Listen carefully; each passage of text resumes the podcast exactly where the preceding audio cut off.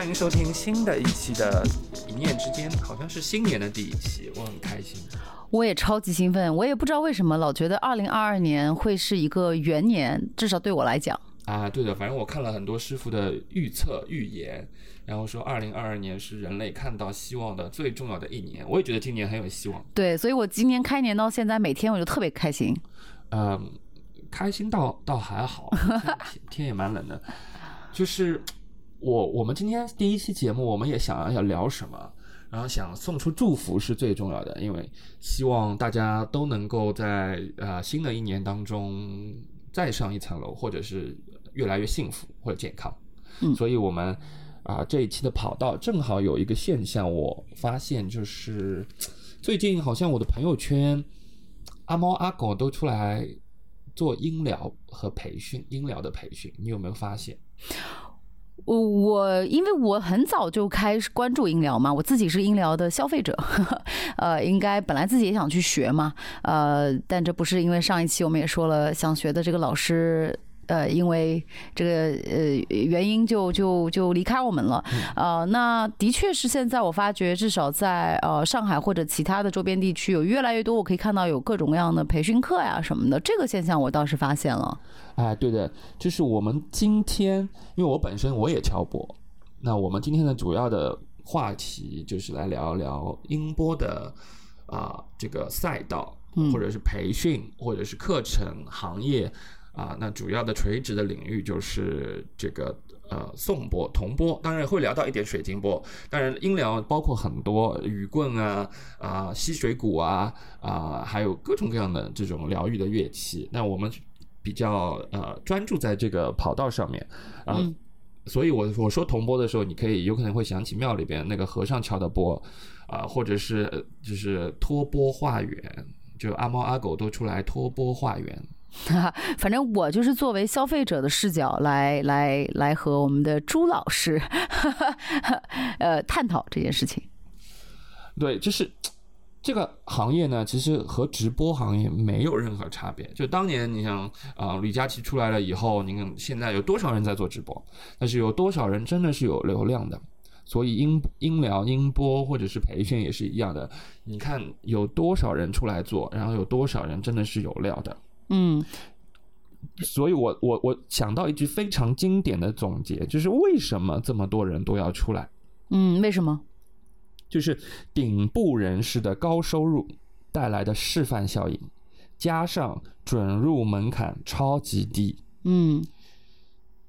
可能就是你说的，因为顶部的人是他的一个单个的一个个别现象，就会让大家认为所有人去做这件事情都能够像他一样。同时呢，呃，那个入门的这个门槛又比较低，所以大家都觉得，哎，是不是有一天我也会很快的成为他？然后，然后就是你说的这个顶部人士的这个示范效应，对吗？对啊，因为因为我有很多朋友，他们很早就是就出来专注做饮料的，然后因为呃现在很多品牌方他们需要有新的创意，他们会觉得这个方面的东西还不错，这个创意，比方说呃你说欧莱雅或者是呃这个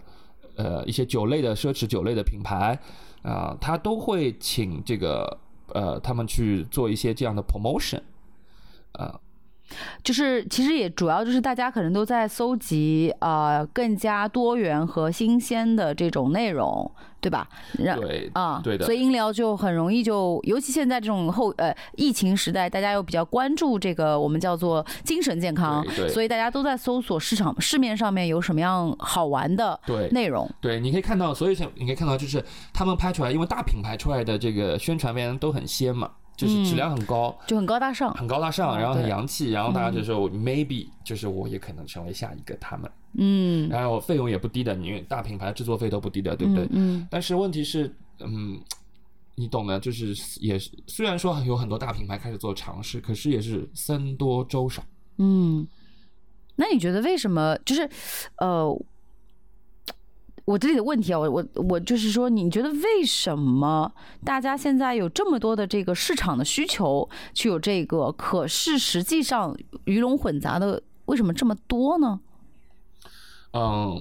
有有几个原因，第一个，你我们刚刚说的就是它准入门槛很低，它因为它是小众的行业，所以它没有准入门槛，国家也没有准入门槛，就没有个标准。对的，因为我曾经看到过一个培训的推广，他说国家级资质证明，其实我们国家哪里来这个资质证明？我没有看到过，你觉得国家会有吗？你去查一查哪个部门有？嗯，肯定没有。对，那很多人就觉得，哎，人家有国家的证书，然后我就去学一学。哦，嗯，这个我我我我自己还是稍微，虽然我我自己还是稍微有一点那个基础知识，我觉得这种可能我更多的还是去看一些像尼泊尔啊、印度啊或者其他一些国家，可能更常见的一些国家，可能他们会有这种真的有一些资质。对，那第二个原因就是它是它的业务需要，嗯，就比方说，嗯，他为了为他的业务拉流量，线上的或者是线下的拉流量，他需要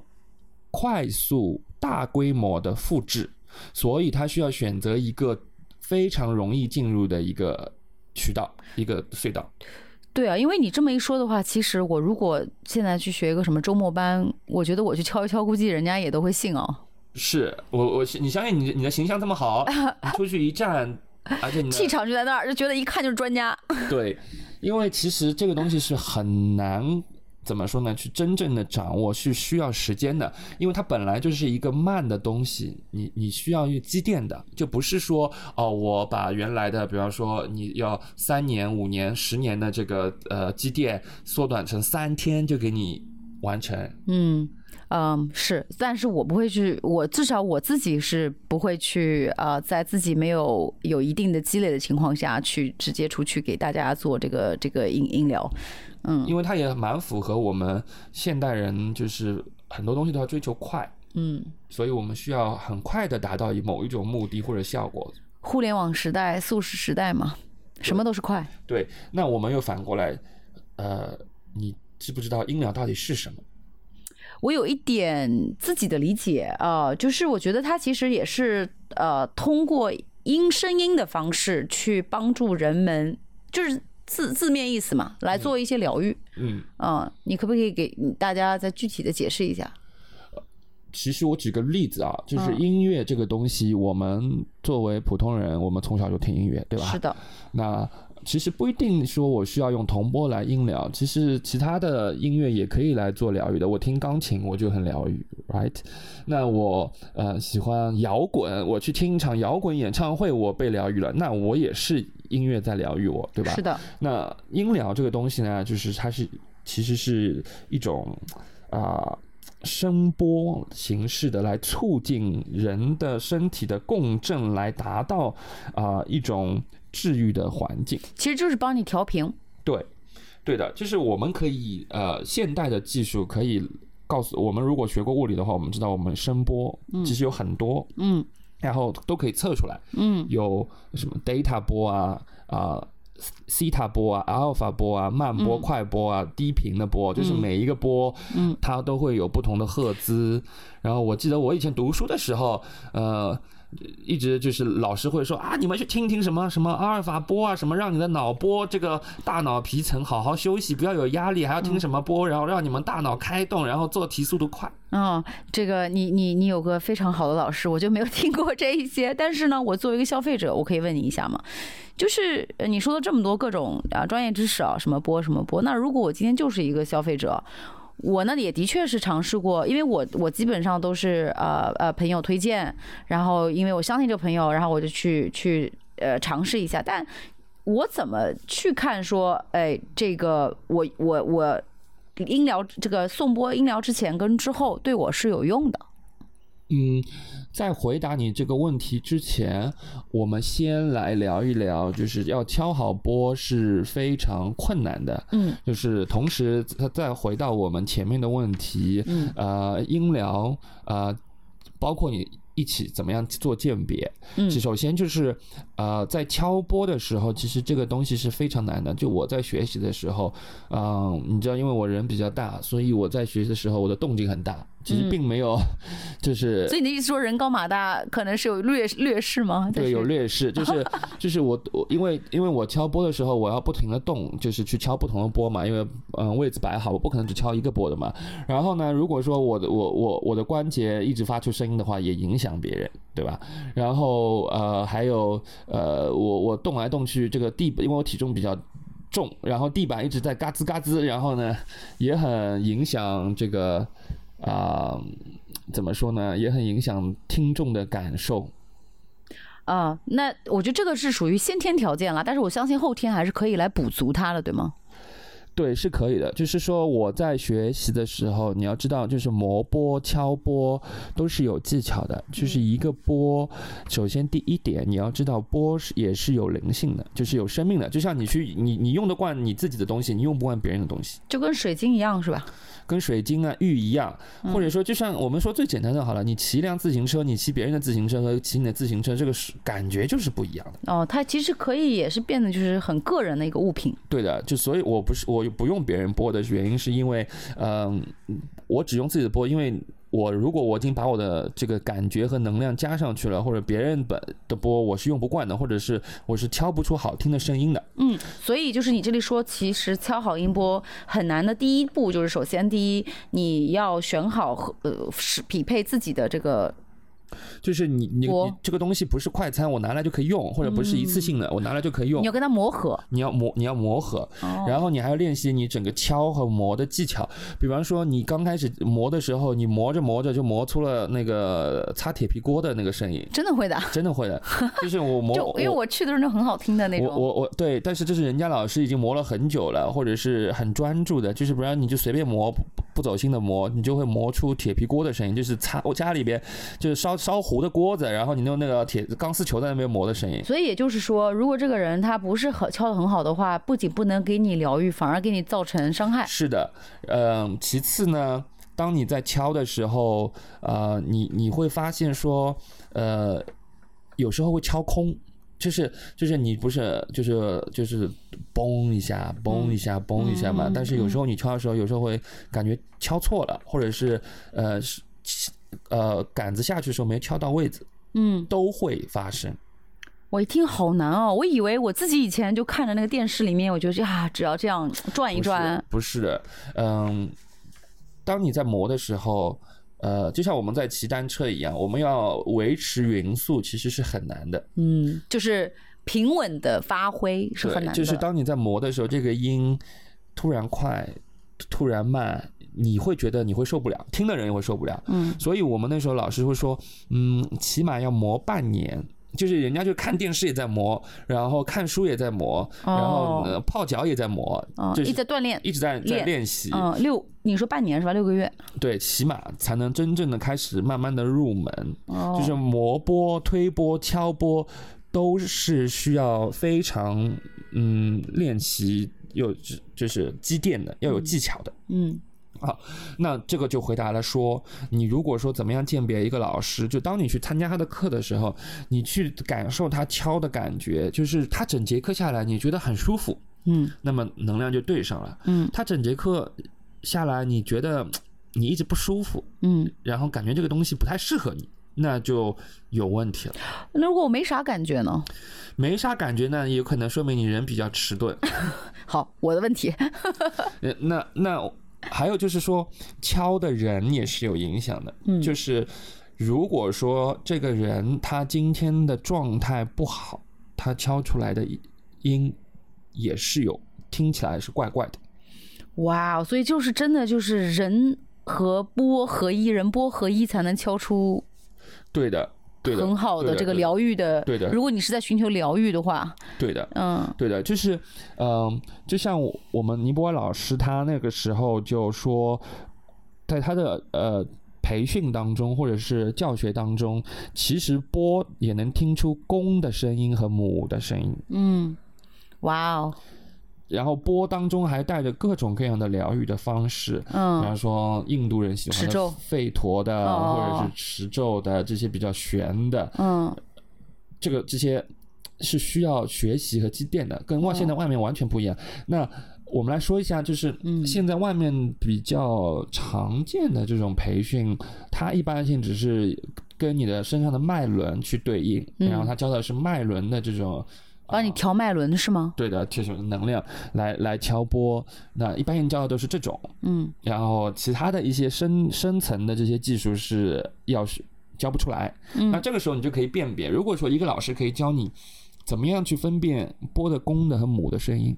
然后波如何打造，然后打造的时候怎么样配比这些呃金属的比重，这个时候你就能看出这个老师到底是不是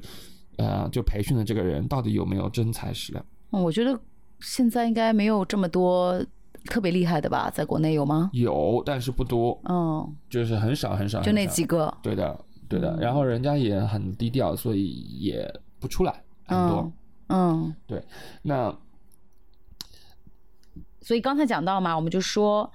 嗯，其实学这个也也是一门很深的学问，真的不是只是学个周末你就可以出去给人敲了。而且我觉得就是你，就像我记得有个朋友跟我讲过，呃，有的时候有些尝试就不是结果，就是后果了。对，那在这里我们可以先插一段我们的这个音波的声音给大家听一听。嗯啊、可以你可以听到一个非常好听的声音和一个非常难听的声音是有非大的区别的。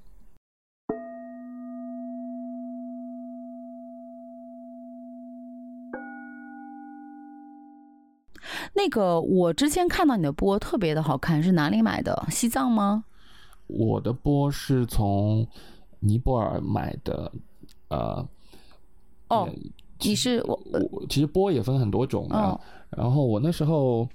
嗯，蛮傻的，因为我听到人家就是说西西藏颂钵，或者是英文就是 Tibetan bowl，对啊，那我就我就傻傻的以为这个是西藏的产物，嗯然，后所以不是吗？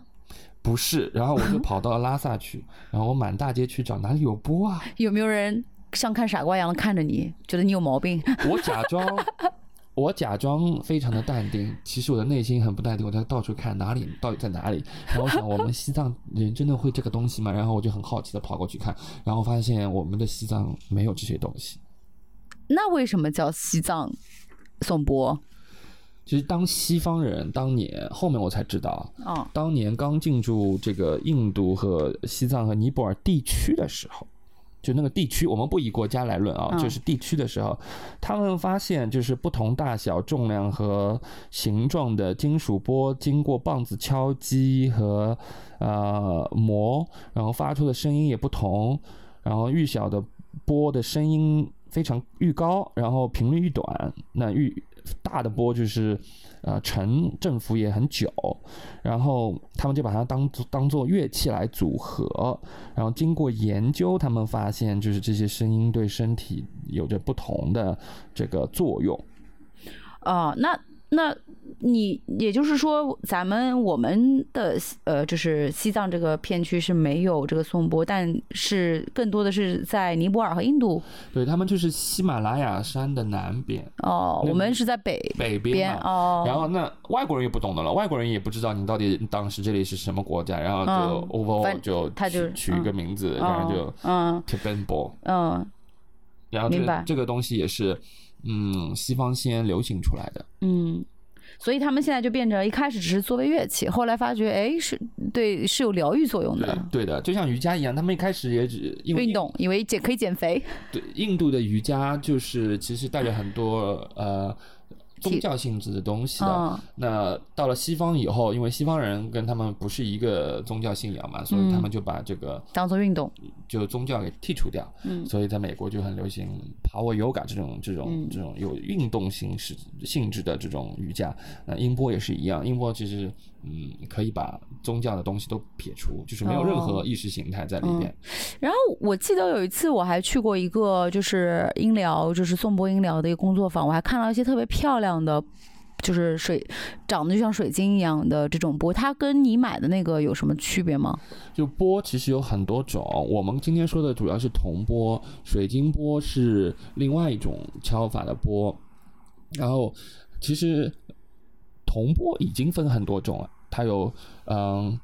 在德国一般性它是机器压制和这个呃频率波长是非常严格符合的，但是在尼泊尔这些地方，他们是手工打造的，就是他们会用耳朵听这个音和那个音是不是呃在一个频率上，我所以是听出来的。就就就感觉好像我在配一个一一一味药，然后这个药我是匹配的这个。各种占比是经过精心调配的，它不是随随便便就可以，只是说我打出一个呃像波一样的形状就可以的，对吗而？且在打的时候也会有很多失败品，因为波是不只是虽然叫铜波，但是它不只是用铜来做的，它有很多的成分，金银、铜、铁、嗯、锡等等七种金属融进去的。然后每一每每个波经过声音振动频率测试以后，它会对应不同的我们的脉轮的这个波长。哦，所以就是说嘛，就是我觉得就是像人家配一味药一样，它是有各种有它的匹配，呃，就是呃科学在背后的。对，它有，所以它有它有分很多种波，然后什么满月波、新月波，就是满月波就是在哦月亮不是会有满月的那天，然后要加什么符咒念进去啊，然后打造的，然后新月波就是在这个初一这种新月的时候，然后打造的，那你刚刚说的机器做的这个波能用来做音疗吗？可以啊。可以的，就是有一个，嗯、有一个德国的牌子叫曼尔，就是它的波都是用机器机器来打造的。就是说，呃，你要看的机器的波，如果它随随便便打的，嗯这种你就去庙里敲和尚敲吧。嗯啊啊啊！庙里的那个不也庙里的和尚是是机器打的啊，庙里和尚的波就机器打的，也可以敲的呀。就是但是它不能做音疗。对啊，不是用音疗用的，就是就是人家老和尚念经，咣咣咣敲两下呀。哦，呃，那但是有像那个德国迈尔的这个呃乐器品牌，它的波就是它是严格匹配这些波长的，嗯嗯嗯机器打出来，所以很昂贵。嗯，哦，会比你买那个贵吗？对是不一样的，就是我哦买的是老师的手工波，嗯然后还有老波。老钵就是，嗯、人们以前有人们用来吃食物啊、喝汤的家庭生活中使用的钵，但是也可以配，呃，调出这种声音的这种钵，然后是很有收藏价值的。拿这种钵来当碗呢？你你，我觉得你在印度和尼泊尔，就是呃我我是合理的合理的，是呃，我尼泊尔没去过，印度我也只去了几天，没仔细观察人家的这个对对，人 使用呃用途。呃而且波也分很多形状，你去学习的时候你会发现，哦，日本的波就是日本的波，对，那日本也有波的，就是因为这个东西怎么说呢，就比较宗教通用嘛。你啊像庙里边的和尚都有这种都要托钵的嘛。对，然后拿回自己的国家就把它本土化了。对，不同的波有不同的形状，然后你会发现尼泊尔的波有有有有口高一点的，有口口低一点的，日本的波有有有就是有直筒一点的，你懂吗？就是嗯各种各样的都有，而且不同的波有不同的效果，然后，其其实是蛮难说到怎真正统一成一种波的。然后水晶波又不一样了，水晶波你可以看到这个水晶波呢，可能比比呃铜波贵更多，就是为什么？就是因为因为材料便宜吗？啊，不是贵吗它吗？的材料也很很难找到，就是也蛮、哦也蛮贵的，就是它有分什么磨砂波啊、高光波啊、手持波这些我波，我应该上次看到的是磨砂的，对，呃，白色的这。这些波，呃，还有是彩色的这种波，它其实不只是材质和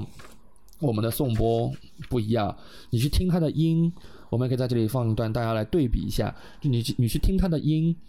你可以发现，嗯、铜波的音更低沉，然后水晶钵的音更高频一点，它也能对到我们的脉轮上，也有各种各样的波长，也能起到非常好的疗愈作用。可我个人是比较喜欢铜波，不太喜欢水晶钵，因为我一听水晶钵就头疼。为什么？我也不知道 不适合你。对，我们在这里可以先放一段。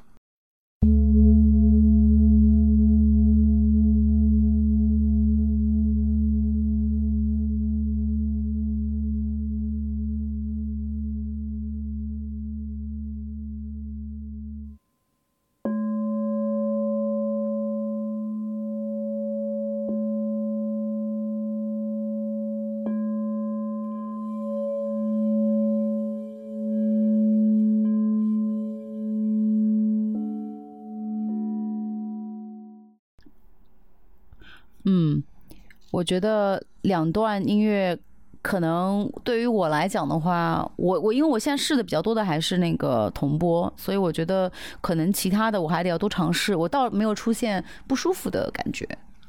反正我反正听的就是胸口闷，然后嗯，头疼，嗯有可能可能是不是水水晶波对女性比较友好？有可能我比较敏感。我这里就点点点，嗯，那我们今天说了这个铜波，其实赛道非常的狭小，它非常的小众。嗯，那你不是我这里插一句哦，那现在你你看到的出来，你说越来越多的人开始出来教课了，那你有没有看到越来越多的人，像刚开始瑜伽变得越来越流行一样，现在这个是不是也变得越来越流行？然后大家都去，呃呃，就是尝试。我看到是越来越多的人，如果是免费活动，他会去尝试；如果是付费活动，他要考虑一下，因为不便宜，因为不便宜。啊，我来啊。我来我来说说一下这个我的体验啊，因为我在呃以前在伦敦和纽约的时候，这两个城市已经比上海够贵，比起来够贵了吧？嗯。但是我去参加他们的这个呃音疗的课程，他们有很多是社群课程，一是老师出来免费教的。哦，然后哎，这个感觉就不错，对不对？然后那当然，我国内也有些朋友在这样做，我而且他们觉得这个公益性质的课程是非常好的。嗯嗯，但如果是付费的话，一节课也就十三美元，嗯，九英镑这样子。就一百块以内但比起当地的货币来说，其实是很便宜了，就十块钱，其实十块钱嗯那就两杯咖啡的钱，啊，嗯，对吧？嗯一，节课。那我们这里的话，嗯，基本上也要两百多一个人，嗯，呃，反正至少一百五以上，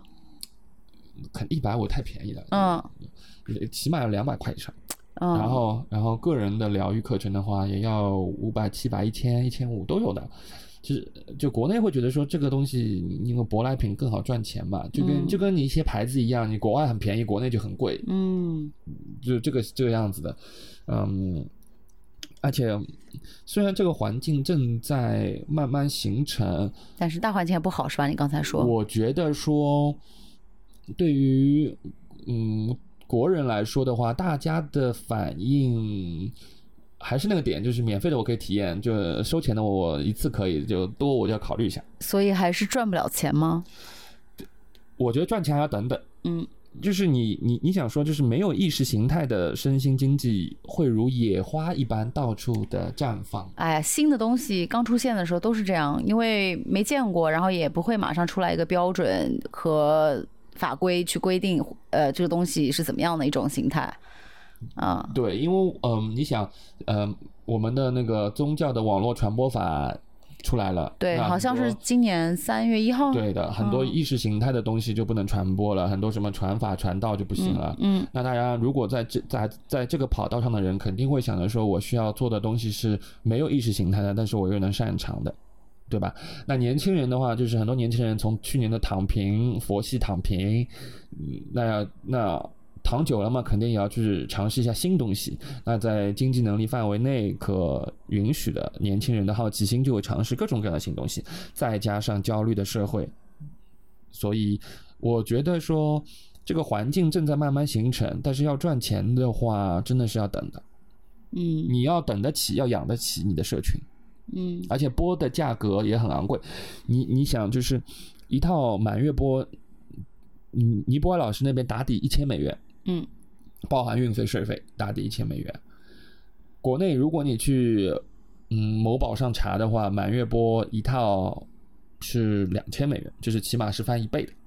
关键是你怎么辨别真伪呢你还不能辨别真伪。你想我呃，尼泊尔过来的波，它能挑好是整套叠在叠罗汉叠叠进去的，就像套娃一样的。但是你国内买的很多波，它还不能保证是套娃的。嗯，我好像听说，就是他们选播的时候，自己还要一个个去敲，像敲西瓜一样，买西瓜有看有没有是熟。对，因为你还要看有没有缘分，就是跟你有没有缘分，你听得舒不舒服，对吧？嗯那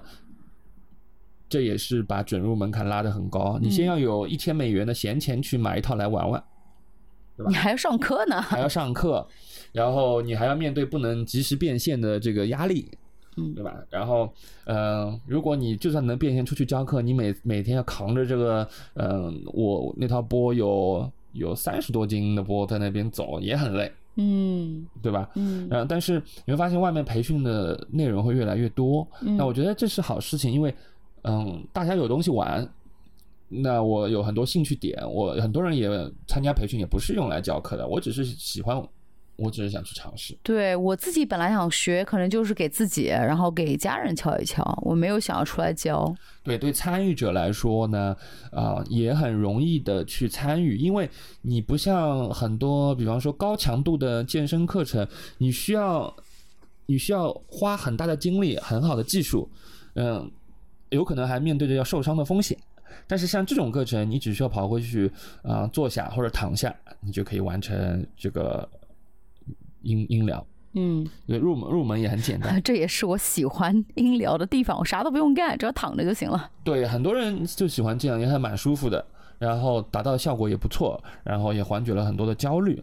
那我觉得说，呃，对于参与者来说是好事情，你会发现市场上有很多选择。嗯，对于啊、从业者或者是行业主导者或者是赛道主导者来说，啊、有可能这个赛道会很卷。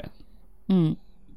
所以我自己会觉得，呃，除了我们是希望说开年做一个音疗的这个主题的这个呃呃聊天，一呢是送祝福，第二呢也一定要选择适合自己的呃这样的一种呃疗愈方式。对的，嗯，选择适合的。如果你想去培训呢，也要去做好思想准备。嗯，你到底想要达到什么样的目的？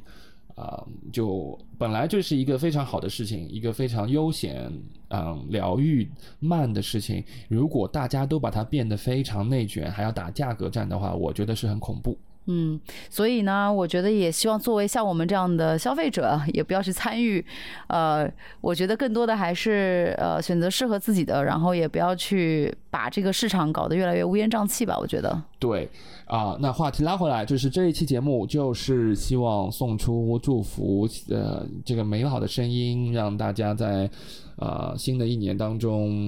嗯，心想事成。没错，希望二零二二年这个元年，每一个人都心想事成。好，今天的节目就到这里，然后我们最后还是送上一段音波。嗯。